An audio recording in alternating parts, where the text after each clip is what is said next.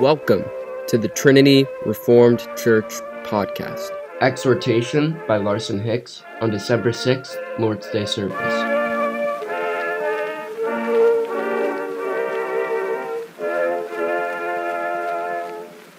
Let us rise and worship the triune God. Grace, mercy, and peace to you from God the Father, the Son, and the Holy Spirit. And also to you. The Lord is great in Zion, and he is above, high above all the peoples. Let them praise your great and awesome name. He is holy. Exalt the Lord our God and worship at his holy hill. For the Lord our God is holy. Lift up your hearts. We lift them up to the Lord. Lord, we are here at your holy hill to worship your great and awesome name. Lord, you are holy and exalted, and we could not approach you if it weren't for the advent of your righteous Son, Jesus Christ, who came born of a virgin, heralded by the angels, singing glory to God in the highest. We come today in his name and offer you our praise and adoration because you are worthy, O Lord, to receive glory and honor and power, for you created all things, and by your will they exist and were created. And it is in your name that we pray. Amen. Amen. Our exhortation today comes from Psalm 37, verses 7 through 9, which says, Rest in the Lord and wait patiently for him. Do not fret because of him who prospers in his way, because of the man who brings wicked schemes to pass. Cease from anger and forsake wrath. Do not fret, it only causes harm. For evildoers shall be cut off, but those who wait on the Lord, they shall inherit the earth.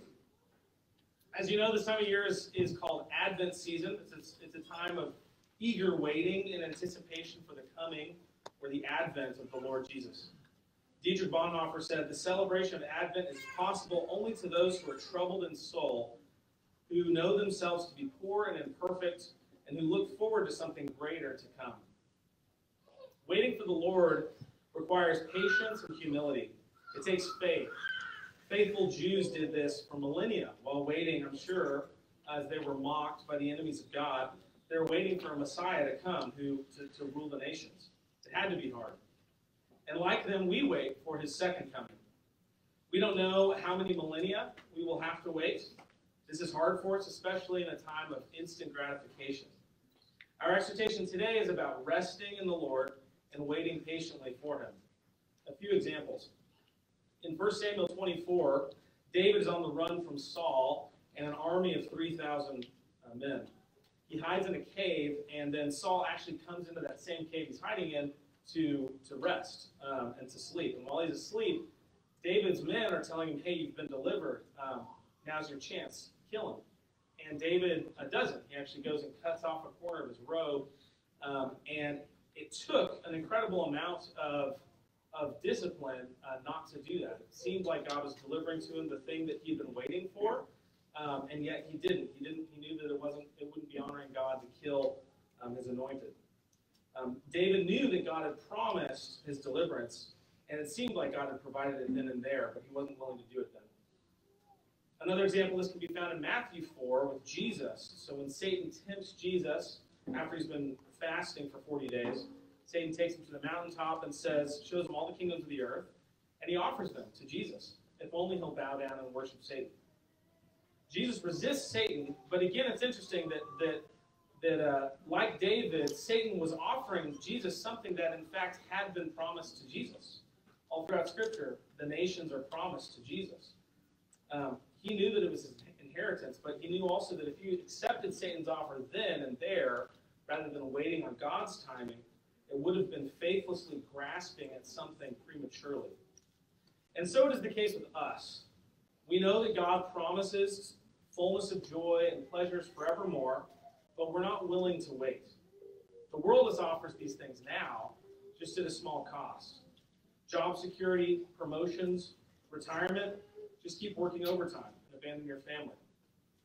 Respect and success, just don't be so extreme in your Christian views comfort, ease, stimulus checks, free health care.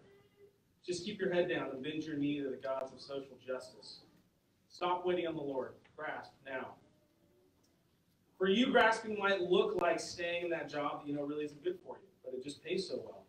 Or it might look like kicking back and taking it easy, enjoying the fruits of victory, peace, and comfort and luxury before you finish running the race that God's called you to run. Or it may look like giving up. Your kids won't behave, and instead of laboring faithfully to train them up and trusting God for the harvest of righteousness, you throw in the towel and stop disciplining them. You opt for the false peace now by just plopping them in front of the screen all day. Or when you see wicked schemes of godless men prosper, you despair and you stop fighting. You grow silent instead of faithfully taking up your cross daily, praying without ceasing, and rejoicing in the Lord always. Waiting patiently in faith is hard. This passage says so. Again, Psalm 37, verses 7 and 8. Rest in the Lord and wait patiently for him. Do not fret because of him who prospers in his way, because of the man who brings wicked schemes to pass. Cease from anger and forsake wrath. Do not fret, it only causes harm. Watching evil men grasp and cheat and succeed while the church seems to be failing is hard. It tempts us to fret, to be angry, to lose faith, to stop waiting. But hear verse 9 again. For evildoers shall be cut off, but those who wait on the Lord, they shall inherit the earth. Psalm 40 says, I waited patiently for the Lord. He inclined to me and heard my cry. He also brought me up out of the horrible pit, out of the miry clay. He set my feet on a rock and established my steps. He has put a new song in my mouth. Christ will come. Our waiting will not be in vain.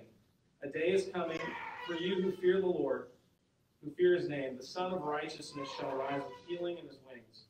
So be patient. Wait on the Lord. Do not lose faith. Be anxious for nothing, and do not grasp. Thanks for listening. If you want to find out more, check out our website at trinityreformedkirk.com. That's trinityreformedkirk.com.